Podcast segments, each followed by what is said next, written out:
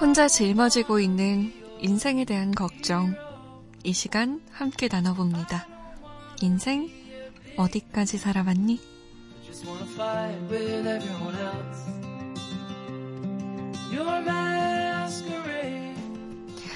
학교 다닐 때 이런 친구 있었으면 참 좋았을 것 같아요. 사람들 이야기를 참 잘 들어줄 것 같은 김현 시인 모셨습니다. 안녕하세요. 안녕하세요. 반갑습니다. 네, 주위에서 이런 얘기 많이 듣나요? 네. 너한테 말은 편해 이런 거? 네, 자주 들어요. 완전 인기쟁이겠어요. 네, 어, 뭐 그런 건 아니고요. 네. 음, 그뭐 제가 말하는 것도 좋아하는데 듣는 것도 잘해요. 음. 그 두 가지 동시에 할 수 있는 사람이에요, 제가. 이렇게 둘이 부럽다. 대화하고 있는데 옆 테이블에서 무슨 얘기 하는지 들어요. 그래서 되게 신기해요. 그거 능력이다. 동시에 하기 진짜 어려운데? 네. 잘안 되지 않나요? 네, 저는 그게 좀 되더라고요. 어... 음, 그래서 그런 능력을 발휘해서 잘 들어줘요. 아나운서 하셨으면 좋았을 것 같아요. 아나운서 하다 보면은 뉴스 할 때 막뭐 네. 얘기하고 있는데 in-ear로 아. 막 들어와요. 뭐 다음 뉴스 어쩌고 저쩌고 저쩌고 네. 뭐, 뭐 10초 안에 끊어주세요. 뭐 커커커커커 그만 뭐 이런 얘기 들리거든요. 네네네. 그런 걸 전 잘 못 들어서 아. 들으면 멈춤. 말해요 말해 막 이래요 in-ear로. 말을 멈추지 마! 막 이래요. 자, 잘 들어주시는 우리 김현시 님이 오늘은 어떤 사연을 들어주실지 지금 한번 읽어볼게요.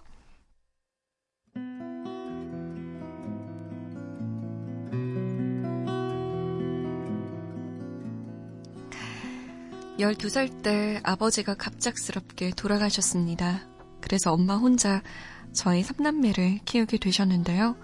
엄마는 어느 순간 도박에 빠졌습니다. 우린 가지고 있던 집을 날리고 지하 단칸방으로 이사를 가게 됐습니다. 정말 말로만 들었던 쥐가 나오는 집이었죠. 그리고 어머니의 도박 역시 계속됐습니다. 고등학교 졸업 후 바로 취직을 해야 했고, 대학 등록금을 얼마 정도 모으면 엄마는 또 사고를 치셨습니다. 그야말로 밑 빠진 독에 물 붓기라는 말이 딱 우리 집 얘기였습니다. 저는 빚을 져서라도 대학교에 가고 싶어서 은행 대출을 받고 4년 동안 낮에는 일하고 저녁에는 학업을 하는 주경 야독의 삶을 살았습니다. 월요일부터 금요일까지 매일 퇴근 후에 부랴부랴 학교를 갔어요. 늦은 밤 지친 몸으로 그날 배운 걸 복습하고 정말 열심히 공부했습니다. 감사하게도 2학년 말 때부터는 성적 장학금을 받고 다닐 수 있었어요. 졸업 후 4개월만 다녀야겠다고 생각한 직장은 2011년 2월에 입사해 2년 동안의 파견직을 거쳐 2013년 2월 정규직이 되어 벌써 6년 차가 되어 가는데요. 그 사이 언니는 결혼으로 분가를 했고 또 한 번 몰아닥친 경제적인 부담은 저에게 너무 크게 다가왔습니다. 언니가 가족이 생기니까 모든 것을 제게 떠넘기는 것 같아서 실망도 하게 되더라고요. 철없는 남동생, 이해할 수 없는 엄마. 도저히 혼자는 감당이 안 돼서 일단 집을 나왔는데요. 신경이 쓰이는 건 어쩔 수가 없네요. 그런데 집에 다시 들어가자니 제 인생도 함께 늪에 빠질 것 같고 밖으로 나오자니 죄책감 때문에 괴롭습니다. 앞으로 저는 어떻게 살아야 할까요?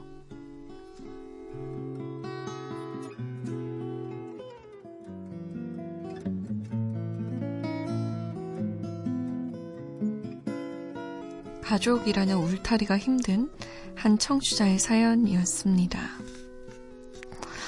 어, 정말 답답할 것 같아요. 정말요. 정말 답답한 상황일 것 같고요.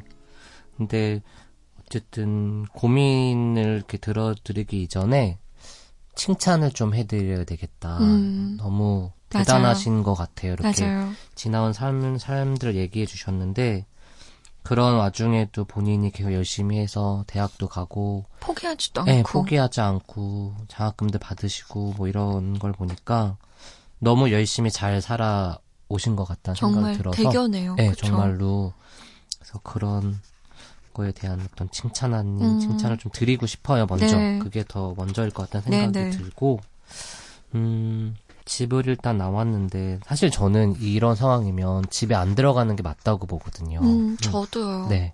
그래서 독립을 하는 게 더 좋겠다. 어, 하는 생각이 들고 지금껏 본인이 본인의 인생을 엄청 잘 꾸려 오셨잖아요. 네. 근데 음, 아마도 이분이 집에 있으면 그 집에 있는 대로 또 어떤 삶을 잘 꾸려 가실 것 같기는 해요. 근데 그렇게 되면 음, 본인이 우려하듯이 본인 인생이 조금씩 이렇게 뭔가 늦어지는 느낌을. 받으실 텐데 음, 그런 것보다는 음, 본인의 어떤 삶을 먼저 좀 챙기는 게 저는 더 중요하지 않나 하는 생각이 들어요. 저는 죄책감을 물론 당연히 어쩔 수 없이 느끼겠지만 그렇게까지 또 느낄 필요가 없다고 음, 생각이 드는 네네. 게 한두 번 도와준 게 아니에요, 집을. 그렇죠. 계속해서 밑빠진 독에 물 붓기라고 하셨듯이 정말 계속 집안의 경제적인 부분을 음, 부담하셨던 거잖아요. 네. 한두 번이 아니니까 이제는 좀 나와서 자신의 삶을 좀 잘 꾸리시고 저는 이 어머니와 네, 철없는 남동생이 정신 차려야 된다 생각해요. 맞아요. 지금 음, 누군가 계속 해결해 주니까 계속 사고를 치는 거거든요. 음. 근데 아무도 해결해 주지 않으면 본인들이 해결해야 될 때가 올 거예요. 음, 음, 음, 그럼 그때는 아마도 정신이 번쩍 들어서 이렇게 살면 안 되겠다라는 생각이 들지 않을까요? 그럴 것 같고요.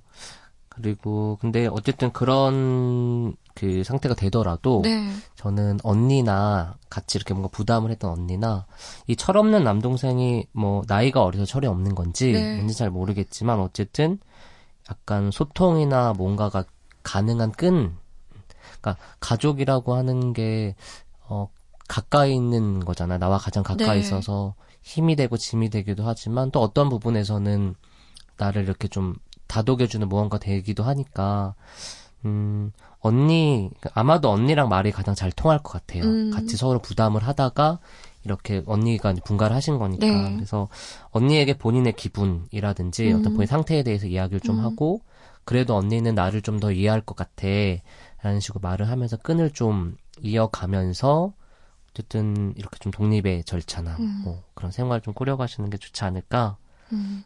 왜 그런 경우도 많잖아요. 가족끼리 전혀 연락을 하고 하지 않고 네. 지내는 경우도 많은데 저는 감정적인 건 감정적인 거고 경제적인 부분은 경제적인 부분이다. 이렇게 선을 확실하게 맞아요. 그으셔야 저는 이 우리 청취자분이 너무 대견하거든요. 정말로요. 이런 삶을 음. 잘 꾸려 나가셨으면 좋겠어요, 진짜. 그러니까 죄책감 이런 거 안 가지셨으면 좋겠고 네. 음, 아마도 이 죄책감이 음, 내가 가족을 버리는 건가 이런 생각을 맞아요. 들어서 그러실 것 같은데 그러지 않아도 될 것 같다. 그러니까 가, 가족에게 가족을 버리는 게 아니고 잠시 가족과 나의 사이에 거리를 좀 만드는 것.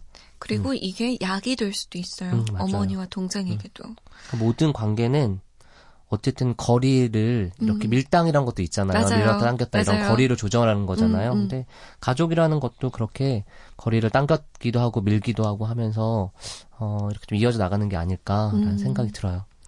자, 그러면 오늘은 밀당에 관한 시인가요? 네, 오늘은 그 머나먼이라고 하는 시를 네. 들고 왔습니다. 알겠습니다. 이 시 들으면서 김현 시인과 인사 나눌게요. 고맙습니다. 네, 고맙습니다.